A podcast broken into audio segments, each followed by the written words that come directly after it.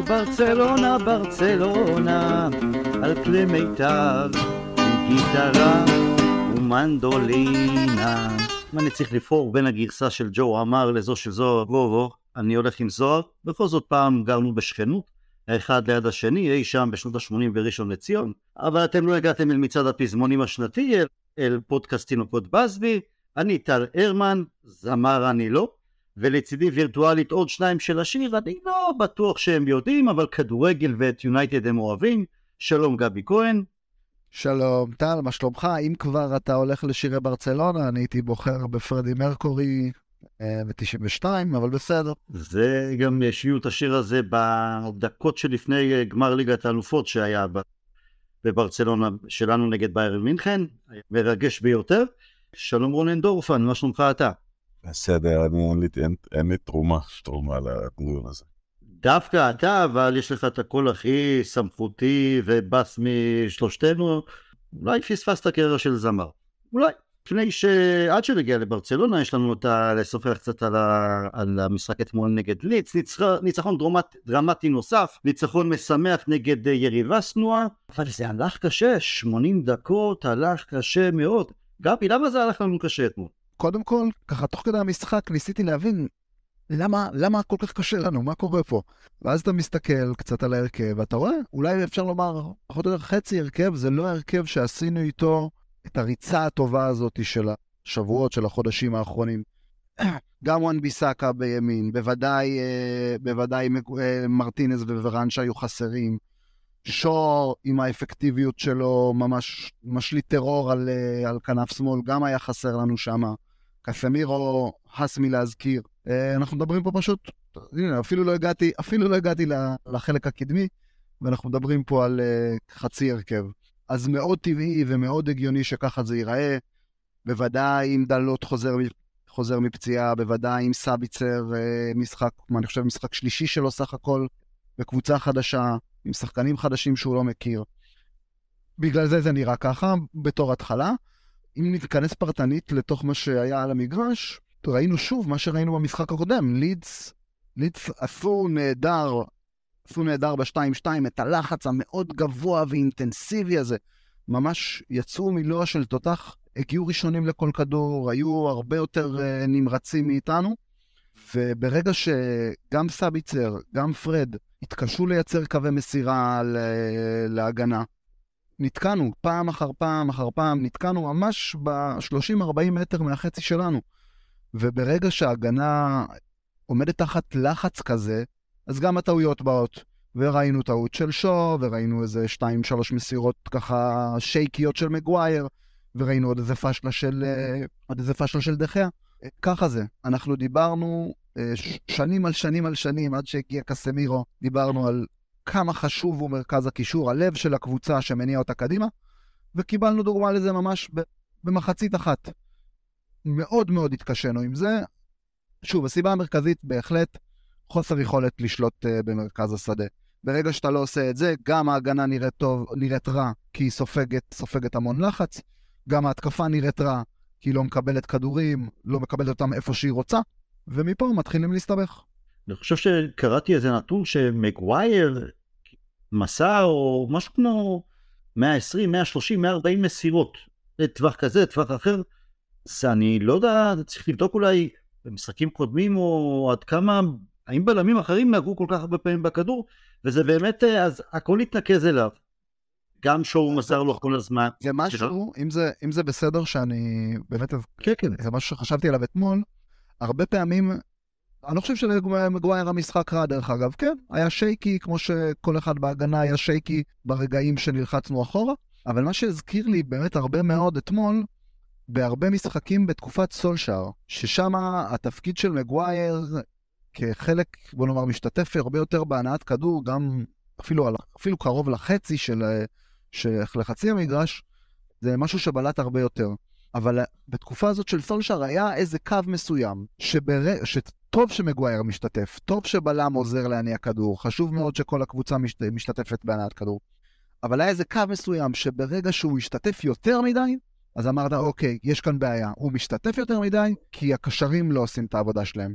הוא מוצפר יותר מדי כדורי כדורים ארוכים כאלה לחלוצים, כי אין מי שיבוא לקבל את הכדורים במרכז שדה ויתחיל משחק מסירות קצרות. סליחה, זה נראה לי בדיוק ממשיך. לא, לא, כן, אז באופן טבעי, לא רק על מגווייר, אולי גם, כמובן שיותר על מגווייר, כי הוא פחות נוח בכדור, הוא גם לא מנהיג, והוא לא זה שמוציא בטבעיות קבוצה מאחור, כמו ורן, או כמו מרטינז, או כמו בלמים הרבה יותר נוחים, ושזו הנטייה הטבעית שלהם. אז באופן טבעי, כשהוא קבל עוד ועוד כדורים, וצריך כל פעם לנסוע, רואים מן האור שמאלה, או ארוך, או פס עומק, אז הוא גם ייתה. זה גם, זה לא שזה צריך לקרות, אבל אתה מגדיל את האפשרות לטעות. ראינו גם באמת את דחיה, שזה חלק מהעניין, כי כשיש חוסר בקישור, בקסמירו או אריקסן, מי שאתם לא רוצים, במנצ'סטר סיטי, בליברפול, בקבוצות אחרות, אתה רואה את השוער, הופך להיות עוד שחקן שדה, ואז זה מנטרל משהו את הלחץ הגבוה של הקבוצה היריבה. כתבתי את זה גם בסיכום משחק שלי בפייסבוק, זוכרים את קסמירו, גם כשנתקרנו מספר פעמים, אז קסמירו הופך להיות מעין בלם שלישי, ואז מנטרל את הלחץ הגבוה. מטיץ' עשה את זה גם כן. התאכזבת קצת רונן שלא פרד ולא סביצ'ר ניסו לקחת יותר יוזמה, וכי הקבוצה הייתה תקועה. אני חושב לחצו אותם יותר, ולידס די, אתה יודע, זה הכל תמיד האורך של הסמיכה, ולידס די השאירו את מגווייר, כי אני חושב שבלי להיכנס לדיון שלהם הוא מתאים או לא, הם זיהו שחקן שבור. שחקן כן, תנח גמר לו את הביטחון בזה הוא עשה ממנו אופציה רביעית, הוא פתאום שלף אותו אתמול, אבל הוא הוריד אותו, ומזינו ושמו לב לחץ, אבל בסוף, אתה יודע, הייתה לו טעות אחת מראות הפתעים, אבל זה לא ספגנו שערים. רוב הסיכום של גבי, בסדר, שחקנים, היה חסר, לא חצי הרכב, החצי הטוב של ההרכב, היה חסר. סנצ'ו אנטוני כמובן. וגם עם כמה הבעיות שיש לנו, או טענות שיש לנו כלפי אנטוני, הוא יותר אפקטיבי על המגרש כרגע מסנצ'ו. המהירות שהכל השתנה, שמרטינז נכנס, הייתה עוצרת נשימה. פתאום, אז קודם כל, אין ברדק במרכז ההגנה, שואו עובר לשמאל, וזה כדורגל, זה באמת אורך של סמיכה, לגרו, דומינו, אפקט, איך שלא תשים את זה. ברגע שיש איום אחד שהריב לא מסתדר איתו, נעצר, אתה יודע, הם עונפים אחד אחרי השני, פתאום היה קצת שטח לצליצר. המהירות שהכל הסתדר, אז אני לוקח את החיובי מזה, המהירות שהכל הסתדר שמרטינז נכנס, הייתה עוצרת נשימה, כי בתוך דקות כבר עיננו כדור, דלות פגע בקורה, עוד מצבים. מהרגע שהוא נכנס, אני לא חששתי לנקודות, וראינו שאחרי שני השוערים מודעות, כמעט גמרנו את המשחק ב3-4-0. אני פחות מסכים לגבי הנקודה הזאת. מרטינז נכנס דקה, איזה דקה הוא נכנס? 60. 60. היה איזה בדקה הראשונה או שניים קצת שינוי, לאחר מכן חזרנו להניע באיטיות, לרוחב, אחורה. זה היה, ליץ המשיכו להגיע למיני חצי הזדמנויות, לא ראיתי איזה שינוי. בסופו של דבר, גול out of the blue, שם שווה בדקה ה-80, מהלך טוב גם של סמיצ'ר, תכף גבי יספר על המסירה שהוא מאוד ברב, השור שהשתלט נהדר ושמר טוב על הכדור, רשפורד שהפך להיות רות וניסטלרוי בתוך הרחבה, אבל גם עם מרטינז וגם עם שור בצד שמאל, זה עדיין היו עוד 20 דקות, מאוד מאוד לא נוחות, אני כבר באזור דקה 70 משהו, אמרתי לעצמי, אתה יודע מה, תן לי פה נקודה, בסדר, שלא נפסיד, שלא זה, תן לי נקודה, בסוף ניצחנו, באמת ברשת חסר ראשון, אז שברנו את ליץ לגמרי, לא הרגשתי בשינוי הדרמטי והמיידי של... אני לא יודע, כי גם יחד עם בהם שהם, המגן שלהם שכל היום תרתר אותנו, איילינג, משהו כזה, פתאום הוא התחיל לפחד, מגרן שהוא כבר לא... חשב כל כך איך הוא הולך קדימה, הוא קצת רעדה בנו, מנסה להיראה טוב, קצת רעדו בנו באגף הזה, וברגע שאגף אחד התפנה, אתה יודע, הכל הפך יותר קל.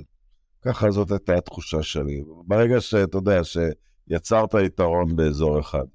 אנחנו בגדול קבוצה חכמה שיודעת, כי כרגע, בוא נגיד, כשהרכב הוא מלא, ויש לנו את היציבות הכמעט קוסמית הזאת מאחורה וזה, אנחנו מייצרים את המצבים מאוסף שחקנים, בסדר, יש לנו את החלוץ החם באירופה, והתגיירנו שם שהוא בסדר, אבל היתר זה באמת עבודה קבוצתית שיוצרת את המצבים.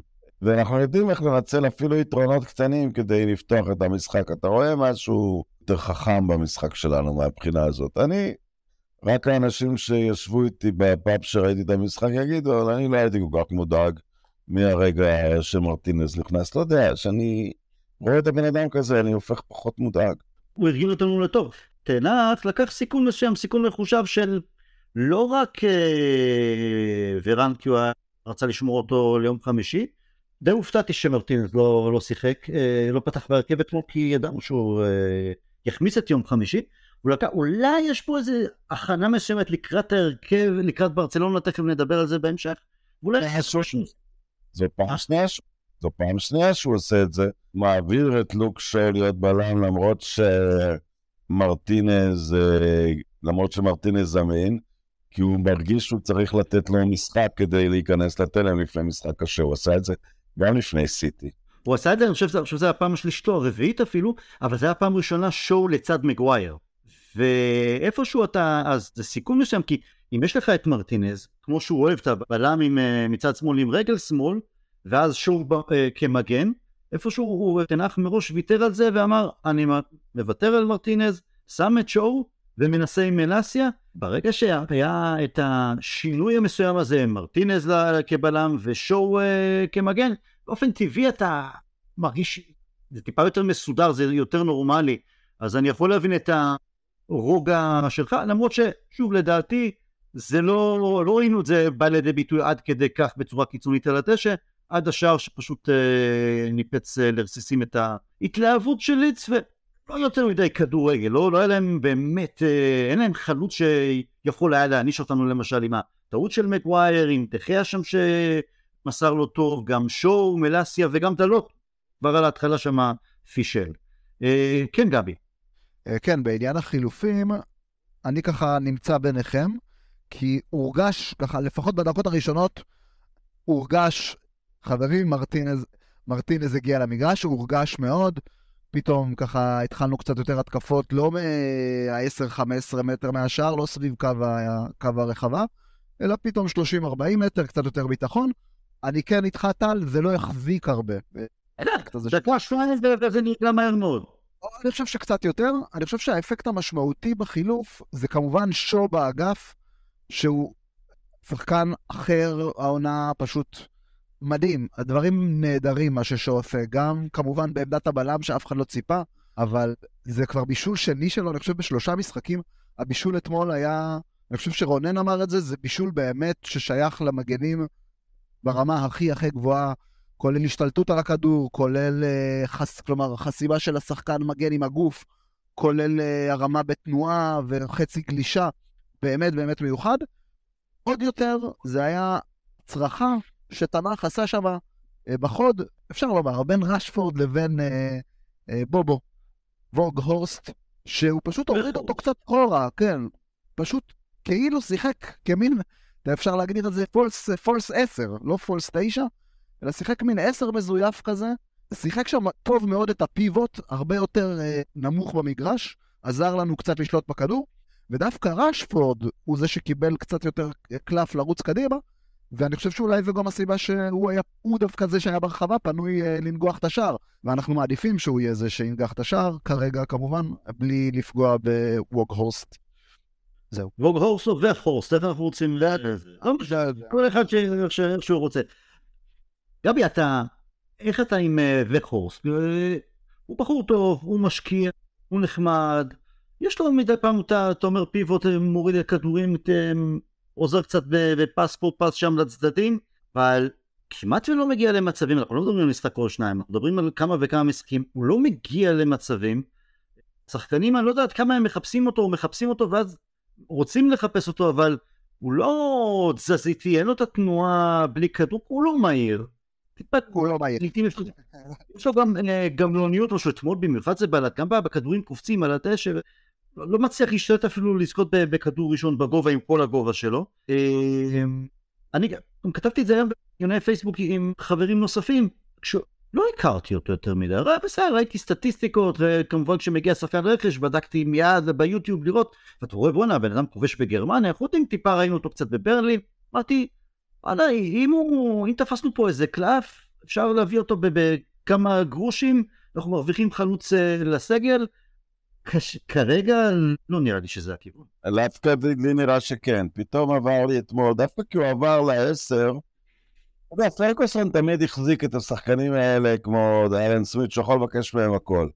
אנחנו צריכים, האיש עשה את הקריירה שלו כבר, הגיע לנבחרת, כבש במונדיאל, אובר אצ'יבר יחסית לכישרון סופר מוגבל שלו. אנחנו יודעים את פרט הטריוויה קצת מצחיק לגביו, שהוא מולטי מיליונר מלידה, הוא מאחת המשפחות העשירות בהולנד. מאוד היה רוצה לשים על הקריירה שלו חותמת שהוא היה במנצ'סטר יונייטד. אני חושב שבאמת, אם מחפשים את השחקן שמוכן לחתום בגרושים בשביל להישאר, ולעשות מה שיבקשו ממנו, ולא להתלונן אם הוא כמעט לא משחק, יש לי הרגשה שהוא יוחתם, אבל אסור בשום פנים ואופן להתייחס להחתמה הזאת כמשהו שקרוב אפילו למשרות נחתים. צריך להיות מוכתן כי הוא מוכן לעשות עבודה מלוכלכת פה ושם, לעלות בגביל הליגה, אולי שהכל תקוע בדקה 85, שזה מה שתנוח עשה איתו בנבחרת, אתה יודע, שצריך להרבב את הקלפים, אבל אסור שהוא ייכנס בכלל לדיוני החלוץ בשנה הבאה, אחרי שתיפטר בעיית החלוצים, והוא יהיה פנוי. אפשר להגיד לו תישאר, כי הוא באמת נראה חיובי בסך הכל, רחוק מאוד מלהיות שחקן גדול, וחשבתי עד אתמול, אמרתי, זה טעות שהוא חתם, ופתאום אמרתי, אבל אליו דווקא טעות שהוא יישאר, כי אתה צריך מנטליות מסוימת כדי להיות ממש החלוץ השביעי, או משהו כזה, ולדעתי הוא יהיה מוכן לעשות את זה בנקודה שהוא נמצא. לא, אני לא יודע, אם כבר לתת את הדקות הללו, ואת 5 דקות פה, תן למישהו שבחור צעיר, ויש לנו כמה חלוצים שעושים ראש העולם. אבל אתה מבין, אתה יכול להכניס אותו לכל מיני צדקות, מאוד שהעבירו, הוא מבין כדור שגיד, הוא לא כל כך יודע לשחק, אבל כמו שגבר אמר, זה ממש, זה בדיוק המשפט הבא שלי, רונן, נכון. אלנשטיין הוא לא מאמן טוב, כן. הורידו אותו ל10, אמרו לו תחזיק שם את הכדור, הוא יודע מה צריך לעשות. כישרון אין שם בגרוש. כישרון אין שם בגרוש, אבל אתה יודע, הוא אמר איזה פלצ'ר אמר על עצמו, שפרגוסון שמח עליו שהוא יעשה בדיוק את מה שיבקשו ממנו. אני חושב שהשחטנו עליו יותר מדי זמן, זה רק פרישה. אבל ניתן לגבי לסמי, ניתן לו דקה, גבי. אני לא ספק לדעת שפר רונן, כי... גם הבחור מה, בין 30, אתה לא משחק, למה הוא צריך לשבת על הספסל ביונייטד סטריפ אולי אוברשטר? יונייטד מילת לשחק איפה שהוא משחק, הוא יעדיף את זה, אם לא, אז לא, אתה יודע. הוא יעדיף להישאר אם יקבל צ'אנס. הוא באמת, כמובן, כן, בזבזנו עליו כמה יותר מדי דקות, הוא לא חלוץ סקורר, זה ברור, הוא כן, אתה יודע, סגנון חלוץ קבוצתי, אני מגדיר אותם, חלוץ שממש בא לעבוד בשביל אחרים, הוא בא לעבוד בשביל ברון, הוא בא לעבוד בשביל רשפורד, בא לעבוד בשביל גרנצ'ו, הוא לא מעניין אותו, זה לא החלוץ שמעניין אותו לשים את הגול, הוא גבוה, הוא ברחבה, הוא ישים את הגולים, אם יש לו גם קריאת, עוד לא ראינו מספיק, יש לו אולי מיקום טוב, קריאת משחק טובה, הוא גם יכול לתת ככה גולים של פוצ'ר, כישרון יוצא דופן אין שם, אבל כן, הבנה מאוד מאוד מאוד, אפילו עמוקה של המשחק, אני חושב שזו הסיבה שתנח הביא אותו. הוא היה צריך מישהו שאולי גם ככה קצת מכיר אולי את אווירת השיטה שלו בהולנד, אבל כן מישהו שיוכל ליישם הוראות של תנח בצורה מיידית. כלומר, בלי להתברבר על זה משחק או שניים. כמו שרונן אמר, הוא קיבל משימה לעבור ל10, עשה אותה נהדר. אם הוא יהיה חלוץ שלישי, רביעי, שנה הבאה, וואלה, זה באמת, כמו שרון אמר, תלוי בו. אני כן אוהב את מה שהוא נותן על המגרש. אני כן אוהב מה שהוא נותן לאפקט קבוצתי, בוא נגדיר את זה, משחק בשביל הקבוצה. אם תנח יראה את זה לנכון, שוב, כחלוץ שלישי או רביעי בסגל, וולקאם. אחרת, אם אתה נמצא עם אלנגה או מרסיאל, אז אתה עם חלוץ עצוב. שכאלה מתפספסת לו מול העיניים, ופה זה לא יהיה חלוץ עצוב, זה יהיה. העניין פה גם הוורסטיליות, רונן, הוא נותן איזה משהו שלא הרבה חלוצים, אפילו בעולם, אני יכול להגיד, נותנים. הוא נותן איזה אפקט מסוים שוואלה, כי טקטיקן כמו תנהך, יואב להחזיק כזה שחקן. השחקן הגבוה בהיסטוריה של מנצ'סטר יונייטד. אני חושב שהפלגתם רחוק. אני חושב שהפלגתם רחוק מדי, גם לא מחליף שלישי. אגב, תרשמו, הוא קובע שער ניצחון בגמר גביע הליגה, כן? שלא יהיה לכם ספק. ובכלל, שחקנים הולנדים, להוציא את אלכס פוטנר, הם כולם חכמים. זה משהו שם בגנים. אין שם שחקנים לא חכמים. הם לא יודעים את עניין השטח והתפקוד והחלפת. אני לא מזכור, היה פעם דיון באולפן אנגלי, ואמרו, פרדיננד וטרי, שני הבלמים הטובים בעולם, זה היה דיון על הנבחרת, אבל רק ב-4-4-2. ואז אמרתי, כאילו, בלם איטלקי או הולנדי, זה סיפור להגיד לו לעבור משלוש, אתה יודע, לעבור שיטה. התפיסה הזאת שכדורגל הוא קודם כל שיטה, ואז מה אתה עושה, זה מאוד אופייני לכדורגל שם. בגלל זה, בשביל הגודל של המדינה, היא מדינה האובר-אצ'יברית. יאללה, מספיק. מספיק. אל תזכרו. שם ניצחון בגמר גביע הליגה, ולא, שם לא הרשמתם, אבל הוא לא, אני לא רואה אותו גם לא חלוץ שלישי ביונייטד בעונה הבאה. מי שכן נהיה חלוץ. סליחה, עם הצפי, אתה יודע, לתחלופת שחקנים וכסף גדול שנצטרך לשים בקיץ, אני לא פוסל שהוא יישאר לפחות עוד חלון אחד. אתה יודע, לא נחליף את כל הסגל שנצטרך להחליף. אז אם כבר יש שחקן שמוכן לשחק בכמה גרושים, אני חושב שלפחות עוד חצי עונה, בתחילת העונה הוא איתנו. כן, זהו, מספיק, די. מספיק, די. דוקטור רשפורד, רונן, אתה...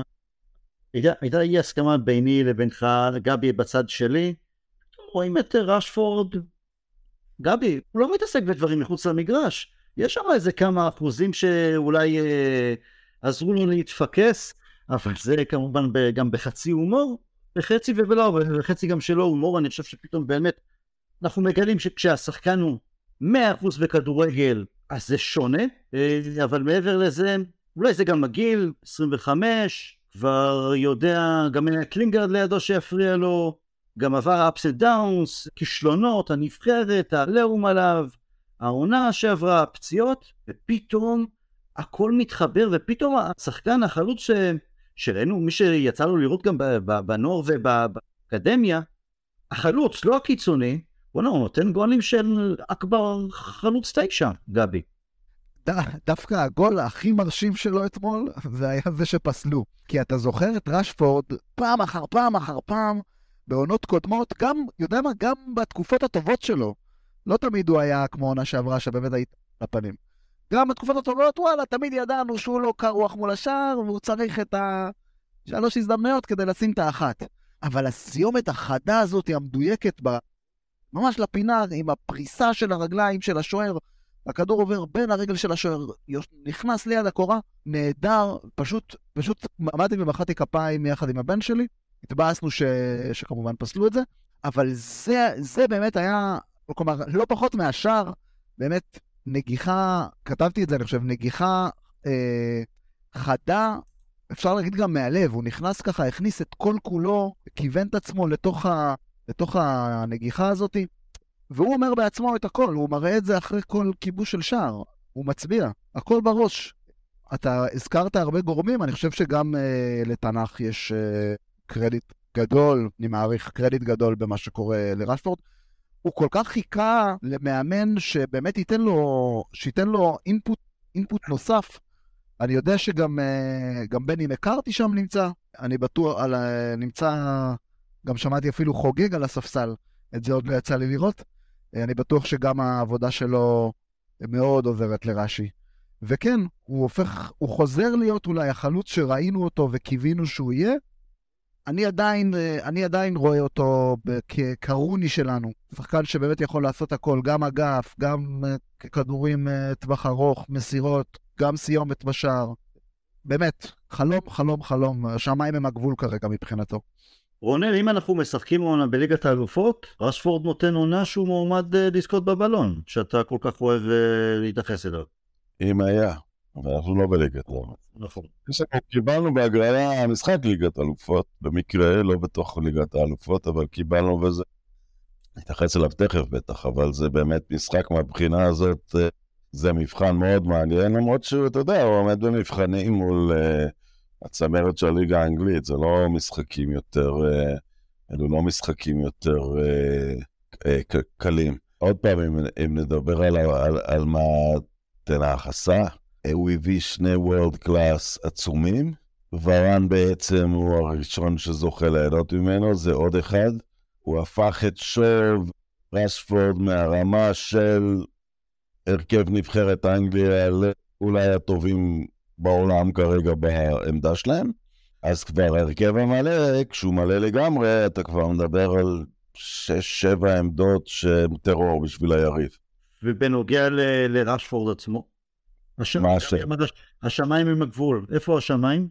כן, הוא צריך לצפות לזה, כי הדבר העיקרי שאתה אמרת שנכון, הוא הגיל, אנחנו עמדנו עם סטפר, כי קיבלנו אותו בגיל 17, אבל כל הבן זה מה, לבנדובסקי וזה, מגיעים לגיל, עשי בגיל 29.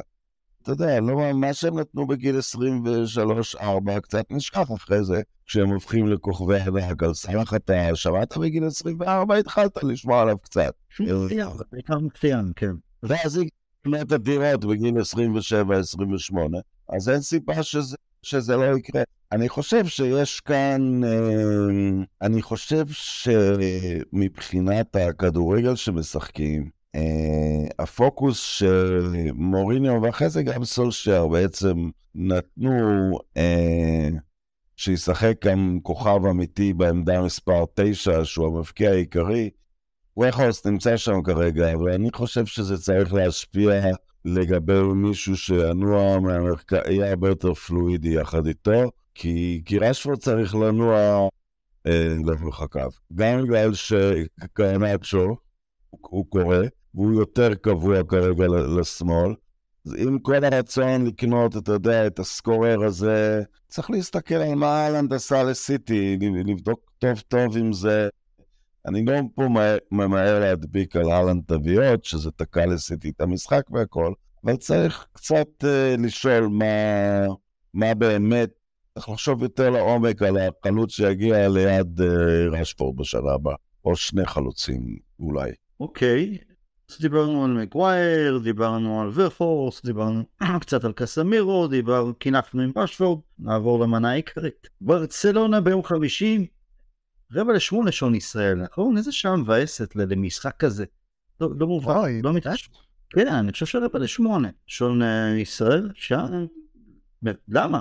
מי נתן את ההוראה? משחק כזה 7:45? לא יודע, מעצבן. חתיכת היסטוריה של משחקים יש לנו לאורך השנים נגד ברצלונה. נתחיל קצת רומנטיקה של פעם. מפגש הראשון שלנו היה ב-1984, רבע גמר מחזיקות, גביע אירופה מחזיקות גביע, הגביע הכי אהוב עליי בזה של אירופה לאורך השנים, הפסדנו 2-0 בקטלוניה, אולד טראפורד, גומלין, מרדונה, במדי ברצלונה עדיין, המשחק שעליו אומרים שמעולם אולד טראפורד לא היה רועש כפי שהיה באותו משחק, 3-0, מסוג המשחק, אני הייתי כבר בלא מעט משחקים של יונייטד, אני מוכן לוותר על 50 לפחות כדי לחזור להיות שם ב-1984, ב-21 במרץ 1984, להיות שאומרים שהסטרטפורנד עשה של בואינג ממריא או נוחת, עד כדי כך הרעש היה עוצמתי. את השני והשלישי הפתענו בתוך איזה 2 דקות, ומה שהלך בשתי הדקות האלה, השחקני ברצלונה הפכו לבנים אחרי השער השני. כן, סטפלטון נתן את השלישי, צמד של רובסון. האמת, אם היה אז, ב-1984, אם היה עבר, אז לא היינו מדברים על המשחק הזה, והסטרטפורנד היה משתתק ברגע אחד, כי מרק יוז עשה שם פנדל, שילינג פנדל, כשהובלנו 3-0, השופט למזלנו לא ראה את זה, טוב שלא היה עבר. רונן, אתה, טוב, לא היה שידורים, אבל אתה זוכר, מה אתה זוכר? אני עוד יחסית קטן ב-84. מה אתה זוכר? אני זוכר שאחרי המשחק הזה, כל הקבוצות הגדולות באיטליה רצו את בריין רובסון. דובר אפילו שמילן תחזיר לנו, ווילקינס עוד היה בקבוצה. דובר על כל מיני עסקאות מיד אחרי זה שרובסון יעבור לאיטליה, כי אז באמת כל הכוכבים הגדולים עברו לשם. ידידי אבי מלר, שעבדתי איתו כמה שנים, תמיד אמר שהוא לא היה אף פעם במשחק באווירה כזאת, והוא היה שם באותו. אני שמעתי את המשחק ברדיו, ב-BBC World Service, מקפריסין. כן. אם יש משחק אחר, כמה שנים לאחר מכן, 1991, גמר גביע אירופה למחזיקות גביע, פרגי נגד יוהאן קרויף, גמר ברוטרדם. תראו, הייתי בגמר ב-99. אני לפעמים בלילה משתעשע עם מחשבה, הייתי מוכן לוותר על ה... לא להיות בקמפנו ב... או לא קמפנו. אני מהדור של פעם, לא קמפ, לא קמפנו. הייתי מוכן לוותר על ה... לא להיות בגמר ב-99, כדי להיות בגמר ב-1991. כי זה... וואו. זו יונייטד. מה רבי? אמרתי וואו. כן, זה... כי זו יונייטד... הרי אין כמו עוד ראשון, אז נכון, הכרתי את יונייטד כבר כמה שנים קודם לכן, אבל זה פתאום שידור ישיר, שלא היינו מורגלים לו, אלא אם כן זה גמר גביע, והמלך חוסיין עליו השלום היה עושה לנו טובה, או איזה גביע הצדקה, והאנגליות חזרו בדיוק בעונה הראשונה אחרי השעה מאירופה, ונתנו שם מצגה, ברצלונה הייתה סופר פייבוריטית, אומנם בלי לארדרופ, אבל אנחנו היינו בלי ניל ווב, רונן יסלו, שווה יסלו. שזה שפט. ברצלונה התחילה של 4 אלופיות רצופות לספרד, ברצלונה שנקראתה גם הדרים טים, ושנה אחרי זה אגב הם זכו באליפות. נכון, נכון. נכון, גם סטוצ'קוב לא שיחק באותו משחק, אבל עדיין סטוצ'קוב, לא, לאוטרופ שיחק, סטוצ'קוב לא שיחק, וסטוצ'קוב מול ניל ווב זה שווה בשווה, בטח, כן, כמובן, אבל בריין רובסון עדיין בסיור, לי שרפ שם על הקו, קרא אותם. מרק יורץ, גם גונב לסטיב רוס, והקהל, זה עדיין הכדורגל, גם המסביב, עוד לפני הדביקות של הצ'מפיונס ליג, והמוזיקה, וכל המרצ'נדייז, וכל העבר, והחוקים, ואסור לקלל, ואסור לירוק, ואסור להרביץ, ועודים אנגלים, שכל אירופה פחדה מהם, למרות שלא עשינו שם בלגן, והשתרתנו על רוב ההצטדות, ברצלונה הביאו איזה סקשן מסוים, אבל וזהו, זה יונייטד שאני כל כך, שגדלתי עליה. איפה שאני אומר, הייתי מת להיות בגמר הזה, למרות ש... אני יודע, אולי לא כולם. גבי, את זוכרת המזרק או שהיית עדיין טיפה קטן? לא, אני עוד הייתי קצת צעיר, עוד האמת שבימים האלה עוד בכלל לא ממש הייתי אוהד יונייטד. התעסקתי בכדורגל, בביצה המקומית, מה שנקרא. בביצה המקומית. עוד לא בן 10, אני חושב. אז אני רוצה להגיד שאני לא ראיתי את המשחק בשידור ישיר.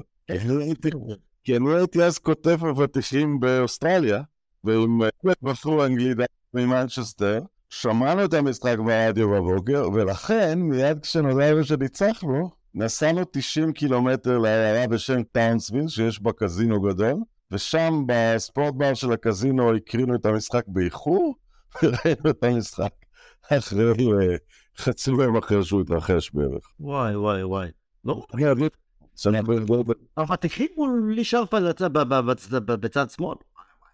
האמת היא שזה היה שידור, בגלל שזה מהשידורים הראשונים, לא הראשונים, אבל הרבה שנים לא שידורים לאנגליות, כי לא היינו באירופה, אז מאיר אנשטיין, זיכרונו לברכה, אפילו לא ידע לבטא את השם של ארווין, כמו שצריך לו, ארווין, כל המשחק, וזה כל כך צרם באוזן, אבל בסדר, נוותר למאיר אנשטיין. עברו כמה שנים, כבר זכינו באליפות הפרמייר ליג, ויצא לי להיות בשלב הבתים בליגת האלופות, אז עדיין לא כמו היום, אבל גם כן שלב בתים, משחק באולד טראפורד, טקו 2, יצא לי להיות בו, אפרופו לישר, פונצ'ן שמפולי מעקב, ומרק יוז כבש בנגיחה 2-2, ואומר מה רונן? טקו 3, בדרך לטרבל, 94 רונן, 94, לא 99.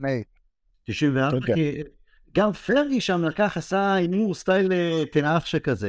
בגלל שפחדנו מהמהירות של רומריו, אז סטיב רוס פתח על הספסל, ופול פארקר שיחק כבלם. לא, אבל הם קראו שם כי היה איזו תקופה קצרה.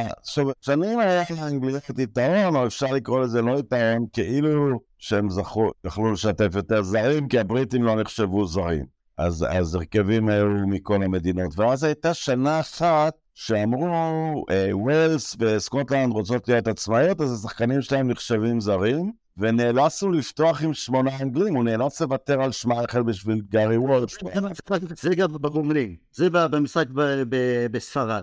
בראשון ב-2-2 זה הייתה הפרצה טקטית של לא התפירה כי רומאריו השחיל שם פרק לפארקר. במשחק השני קיבלנו 4-0. אבל כן, גרי וולד שעמד בשער. שמעכל ישב והציע ליד קנטונה שם מושעה בגלל ההרחקה נגד גלאטסראי עונה קודם לכן. ניקי בט שעוד היה שחקן מילואים פתאום בהרכב. כן, אז הוולשים, סקוטי, מירים, נחשבו כזרים, שזה...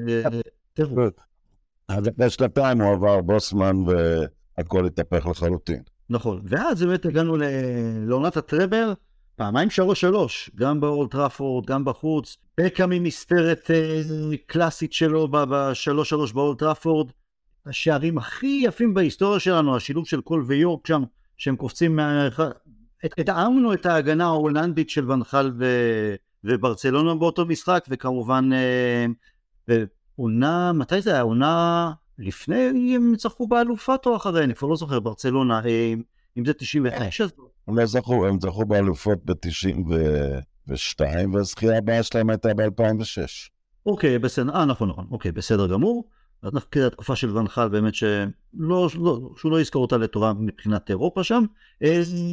עברו השנים 2008, 0-0, בונקריסטי לחלוטין בנוקאמפ, וחצי גמר, רונלדו מחטיא פנדל דקה 50, צריך כבר להבין לא לתת לו לבעוט בדו-קרב פנדלים במוסקבה לאחר מכן, ואז האולד טראפורד שאני בטוח שאם יש משחק קרוב לאווירה שהייתה ב-84, זה המשחק הזה, סקול סמטי לדיר לחיבורים, 1-0 מאוד מאוד מאוד קשה ומותח, מאוד מאוד, מול ברצלונה שבאמת עונה לאחר מכן כבר גם הייתה אלופת אירופה.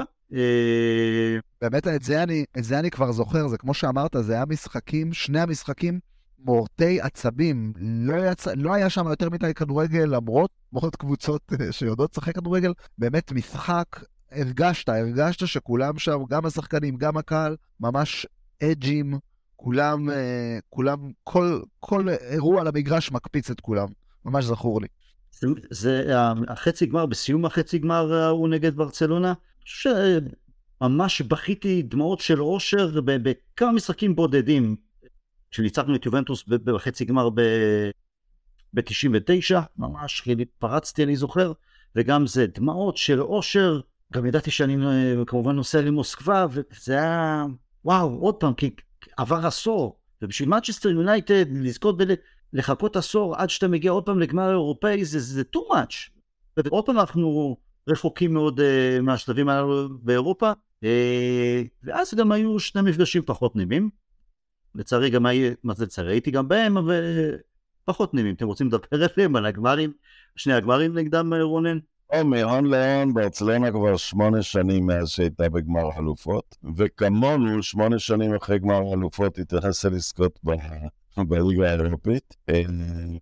אז כמובן, יש הרבה דברים שהמשבר שלהם כמובן שונה משלנו, בגלל שהליגה הספרדית בקצה הגבוה מאוד קצת פחות עמוקה, אז ברצלונה לא מדרדרת מחוץ לטופ 3, אבל היא דרדרה למרחק גדול מאוד מריאל מדריד עד השנה.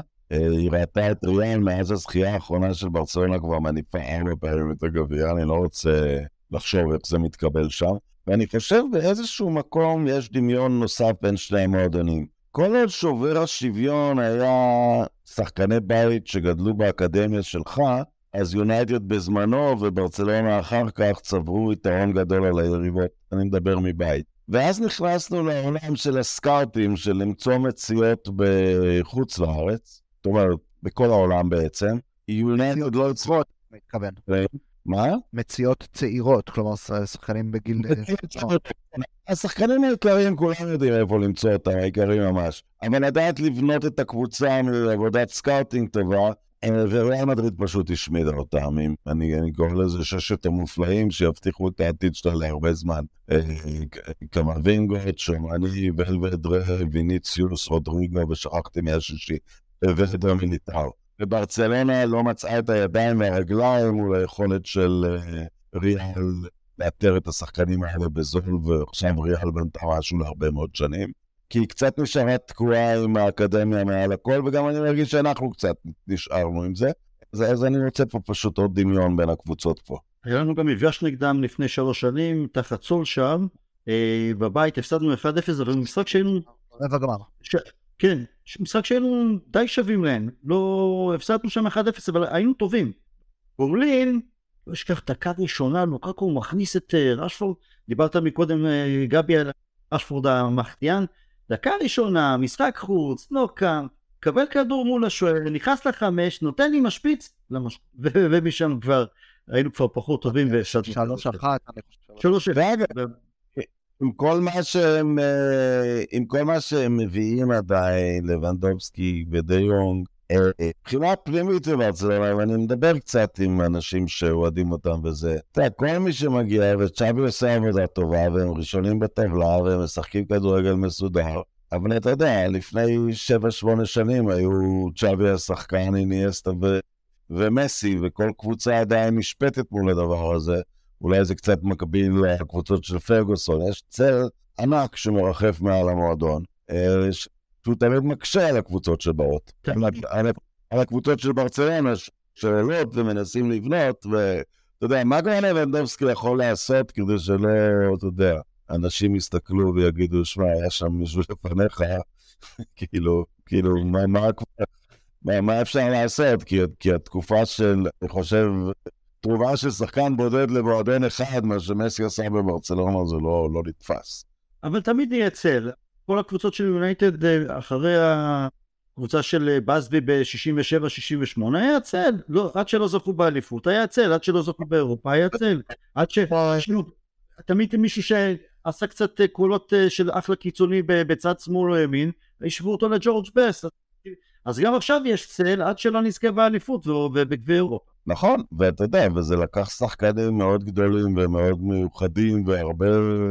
חצאי הבטחות, כל מיני סטיב קופלים ולי שרפ, ועד שהגיעו באמת גיגס וסקולס ובקאם ועמדו במה שקודם. הבעיה של שחקני ברצלונה, גם עם כל הכבוד לג'ורג'י בסט הנפלא, לעמוד בג'ורג' בסט ובבחינתי גם באיניאסטה, שיהיה מהצלחה. ויש שם שני, שמע, הרמה ששני הילדים האלה משחקים, פדרי וגבי בגילם, זה פסיכי. זה פסיכי, הם בני 20 שניהם.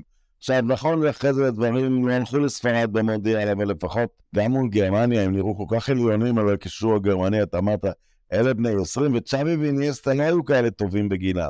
אבל המשקולת שנמצאת עליהם, כי הם נשפטים בסטנדרטים בלתי אפשריים.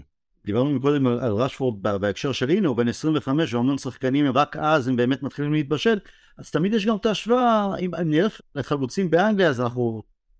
את רוני פורץ כבר בסערה בגיל 16, את מייקל אוהן פורץ ב-18, אפילו פאולר וכאלה, לפעמים אנחנו נוטים להשוות אותם לפריצת של שחקנים שעשו את זה בגילאים צעירים, ויש באמת כאלה שהם מתבשלים מוכנתר, גם ון פרסי למשל, וכפה שלהם. אני רק אגיד על זה שלא קרה מאז שהפרמייר ליג הפכה לליגה הטובה בעולם, זה קרה קצת זה. נכון. תחרות שיש עליהם, אתה יודע מה, אני לא מחדש את כל דיולי מייסון גרינווד, ותחרות שיש עליהם, הוא היה בערך היחיד שלפני גיל 20, בינם רשפורד, אבל לא נראו הכי טובים, בלי נראו טוב, קשה מאוד טוב בגיל כזה, הליגה הספרדית קצת נחלשה עכשיו, אז אולי מהבחינה הזאת קצת יותר קל, אבל עוד פעם, הם נשפטים על קבוצה באמת, שעד 2015, הייתה קבוצה עצומה וענקית, ועכשיו... אם שדיברנו על... מה? סליחה. אני רגע, הגול שהם כבשו אתמול נגד ויאריאל זה היה? הזכיר משהו את הקבוצה. ראיתם את הגול, נכון? הקבוצתי? כן. עשית שזה פלייסטיישן שכזה. כן, גבי. אם כבר דיברנו ככה, רונן הזכיר כמה דמיונות, כמה דמיון קל בין המועדונים, ככה ממבט הציפור. אני חושב שגם... גם אפשר להסתכל על קווים מקבילים אפילו, בוא נגיד אפילו בעונה הזאת אולי. בשנה האחרונה, שתי הקבוצות עם מאמנים חדשים, מאמנים שבוא נאמר, הטביעת האצבע שלהם מורגשת מיידית ומורגשת מאוד במשחק. שניהם אני חושב, וזה לדעתי זה המכשול הגדול שלנו בצמד המשחקים ביניהם. שניהם מחזיקים הגנה מאוד טובה, כלומר מייצבים את המשחק שלהם מההגנה והקישור המרכזי, כמו שאצלנו זה קסמירו, ליצ'ה וברן. בברצלונה בוסקץ אמנם הוא פצוע ולא ישחק, אבל פדרי וגבי והגנה מעולה. אמנם זו הליגה הספרדית, אני חושב שהם ספגו, אולי 10 שערים העונה, משהו כזה, פחות אפילו. אבל הם נראים לי, להגיד לך את האמת, אתמול אני ראיתי את המצבים הלא כל כך מעטים, או את החצאי מצבים של ויאריאל, אפשר להביך אותם קצת מהירות, זאת התחושה שלי. השאלה באמת אם זה איזושהי פיקציה מסוימת באמת של הליגה הספרדית, אבל בשורה התחתונה ההגנה שלהם עובדת טוב. אני חבר רועד ברצלונה, כבר שלח לי איזה טיפ לקראת יום חמישי, רונלדו אראוחו, בלם אורוגוואי צעיר, מרשים, באמת אחד הפרוספקטים כנראה של השנים הקרובות בעמדות הבלם, הוא הולך לפקוח עין על רשפורד, ככה זה הדיבורים במחנה ברצלונה. הוא אתמול ניכר לדעתי הוא היה ליד קריסטיאנסון? כן. הוא אתמול ניכר מהטעויות שלו, אבל אתה יודע, דני פרט. סרט של בלמים אורוגוואיים, גם הוא משחק קשוח, פיזי מאוד, לא מוותר, והרבה הרבה שכל במשחק שלו, והנעת כדור. שחקן, שוב, אני חושב באמת, אחד הבלמים של השנים הקרובות. בוא נראה איך הוא מסתדר עם רשפורד. לפני רשפורד, אנחנו צריכים לבנות את המשחק מאחור, אנחנו עם בעיה. קסמירו, שזה מאוד מאוד.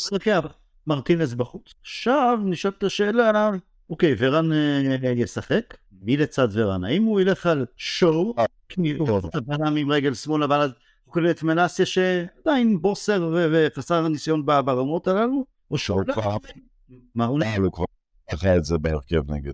כי לא היה שום סיבה שמרטינס לא ישחק נגד לידס, חוץ מזה ששואו יעבור לבלם. אני חושב, אלא אם כן הוא חשב ששון היה כזה קטסטרופה, או שמלאסיה היה כזה קטסטרופה. אבל לא הייתה שום סיבה להושיב אתמול את מרטינס חוץ מהדבר הזה.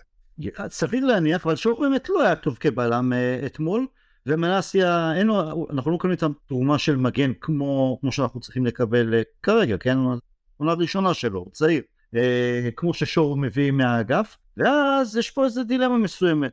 נכון שתנח רוצה את הבלם השני מצד שמאל עם רגל שמאל, מצד שני לפעמים אותו אומר, לא צריך בכוח, ובכל זאת, זו העמדה הנוחה יותר למגווייר, ואז אתה בעצם מרוויח, שסולשר בזמן הוא אמר, אולי אני צריך למתות איזה ציבור של מגווייר וורן, אבל וורן היה פצוע, ואז אני בעצם מרוויח את לוק שואו מצד שמאל, ואני חושב שהמגנים יהיו מאוד קריטיים במשחק הזה, כנ"ל יש לי איפה שהוא, גם כן אני חושב שהוא יותר טוב, אבל אני מקווה שנראה את וואן ביסאקה פותח בהרכב, לא רק בגלל הפן ההגנתי, גם התקפית וואן ביסאקה אחר לגמרי העונה, גם אתמול, דווקא כשוואן ביסאקה נכנס מצד ימין במקום דלות, שאולי עדיין חלודה לאחר הפציעה שלו, זה היה נראה טוב יותר. גבי, איפה...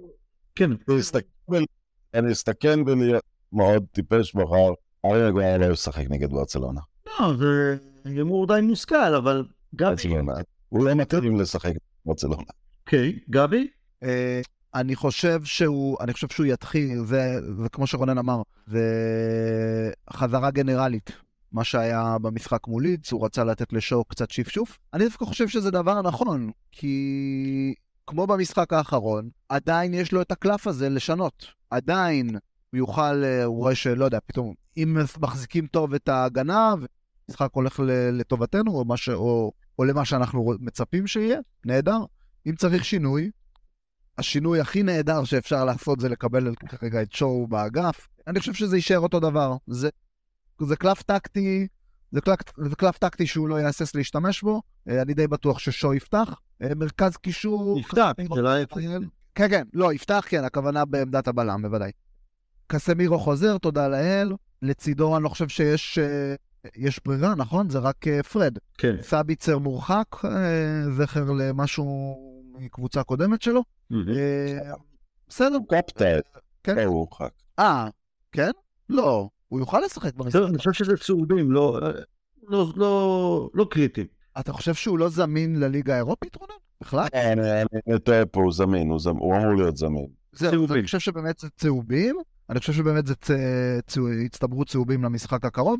בסדר, פרד דווקא, אתם יודעים מה, אולי דווקא למשחק החוץ, טוב לנו שפרד, כמובן לצידו של בעל הבית. קסמירו טוב לנו שזה יהיה פרד, אתה יודע, קצת יותר דינמיות, לנשוך שם, לנשוך כמה שחקני ברצלונה, קצת לקסח, קצת לרוץ על כל המגרש, יכול להיות טוב במשחק חוץ. אני חושב כבר חד, סליחה? זאת אומרת, אולי נפסיד אותו, אני לא חושב שצריך לעלות פה בגישה שזאת איזה ברצלונה ענקית, בעוד שהם מובילים את הטבלה בספרד, הם אגב פחות טובים בבית, שיוזמה אצלם, יש להם מאזן חוץ מאוד מרשים, אני לא כל כך, אני לא במיוחד חושש מהמשחק הזה שאתה יודע שהם יעשו לנו, אני לא חושב שהשחקנים שלהם עולים על שלנו באופן... לא, אני חושב שהסיכויים די שווים, אני חושב שהאיכויות, הזמן של הקבוצות. לא הייתי רוצה שנרזוז מה-4-3-3 הקבוע שלנו, ואם כרגע הוא חורס או החלוץ המרכזי, אז ללכת עם זה. יכול להיות שבכדורגל קצת יותר, בשיפוט היותר מחמור, ולכן הכדורגל היותר רך של אירופה, אולי יותר נוח לפתוח עם גאנט שם. אני, אתה יודע, אני לא חולך. בעיקר אני חושב שקיבלנו מין מבחן ליגת אלופות, כאלה משהו מאוד משמעותי שאמרתי לתאר יותר מוקדם. סיכוי מאוד מאוד קטן שלא לסיים טופ 4, כי טוטנהאם מתפרקת, צ'לסי וליברפול לא רלוונטיות, אנחנו כבר עם יתרון גדול על ניוקאסל וברנטפורד וברייטון לא הולכות להשיג אותנו. אז המבחן הזה הופך ללוקסוס, הוא לא המסלול הצדדי, ליגת האלופות, אתה יודע, ומאוד מעניין לבחון מול ברצלונה, אתה יודע שהם קבוצה בסוג שפוגשים באלופות, אבל אתה יודע, הם הודחו בשלב הבתים, אז למה שנפחד מהם? הם באמת בתקופה הרבה פחות טובה שלהם, גם עם הרבה פציעות שהיה להם שם, הרבה פציעות בהגנה, גם הראוחו דרך אגב, שוב, אני מחזיק ממנו, הוא היה פצוע להם הרבה שם בתחילת העונה, אבל אני איתך, אנחנו צריכים לבוא ולשחק את המשחק הרגיל שלנו, הסיכויים די שווים אני חושב, סך הכל, הקבוצות מאוזנות. אני מסכים עם רונן שאם אנחנו נודח, אז יהיה מכה כואבת בכנף, אבל רק מכה בכנף בסופו של דבר, בסדר, זה גם, אנחנו לא נעבור אותם ואז להיות מודחים. תנו לי את המשך שיפור של הקבוצה, וזה כן, זה נראה כמו שהטופ 4, צריך להיות קטסטרופה באמת יוצא דופן כדי שנפספס את זה בגלל היכולת הטובה שלנו, שאנחנו יודעים לקחת את הנקודות גם במשחקים פחות מרשימים, וכמובן הנפילות של היריבות שלנו. שאלה, נראה מה יהיה בהגנה, שאלה מה יהיה בהתקפה. אנטוני פצוע, מרסיאל פצוע, סנצ'ו רק חוזר, עדיין אני לא חושב שהוא מספיק בכושר או בטוח כדי לפתוח בהרכב. אני חושב שהפעם אנחנו לא נראה דבר פוסט פותח בהרכב. רונן, אם ציינת טיפה אולי איזו איטיות מסוימת, וגם כדי הסקפנו את זה מוקדם יותר היום אני ואתה, איטיות מסוימת של ברצלונה מאחור. גבי, אמרתי לרונן, אולי הפתעה. ואם אנחנו מחפשים את הטריו המהיר, אז גרנצ'ו מצד שמאל, רשפורד באמצע, וזרקתי לרונן ככה, אלנגה מצד ימין. כי אלנגה אנחנו זוכרים שזה עשה לה אפקט בעונה שעבר למשל נגד אתלטיקו מדריד שטיפה הסתגרנו יותר והוא ידע להקות שמה, יש לו את המהירות, מה שלנו להפסיד, מקסימום מתקנים עם חילוף סנצ'ו או מישהו אחר. הסוגיית כנף ימין באמת שאלה, אנטוני לצערנו שוב, עם בעיותיו לצערנו פצוע, לא יודע, אלנגה... לא התלהבתי ממנו מ-day one, אני חייב לומר, למרות המהירות, למרות באמת בחור חיובי, לא ראיתי שם יותר מדי כדורגל, הרבה החמצות גם. דילמה, אני כן חושב שזה יהיה דווקא רשפורד בימין, וגורס מקדימה וגרנצ'ו בשמאל. זה לא משהו יותר מדי חינוך. אבל במשחק כזה, אתה עוד פעם בעצם כמו נגד ליצבה, משחק באולד טראפורד, אתה בעצם, בוא'נה, אתה לוקח את השחקן בשיא הכושר, הכי טוב בקבוצה בשבועות האחרונים, המוציא לפועל, אתה אומר, אני שם אותו בעמדה שהוא הכי לא טוב בה, ממש דג מחוץ למים, כדי להרוויח את ורפרוס בפועל ואת גרנצ'ו מצד שמאל. תשמע לי... אני חושב שזה עניין של הרוויח, אין שחקנים, אין, אתה יודע, סתם הקבוצה, או שתתחיל אפילו עם סנצ'ו, או שתשנה. אבל לא להזיז את אם אתה רוצה רשפורד, או בצד שמאל, או באמצע. להתחיל איתו ביום 50 מצד ימין, לא יודע, זה פחות נראה לי. שכנעת אותי, בסדר.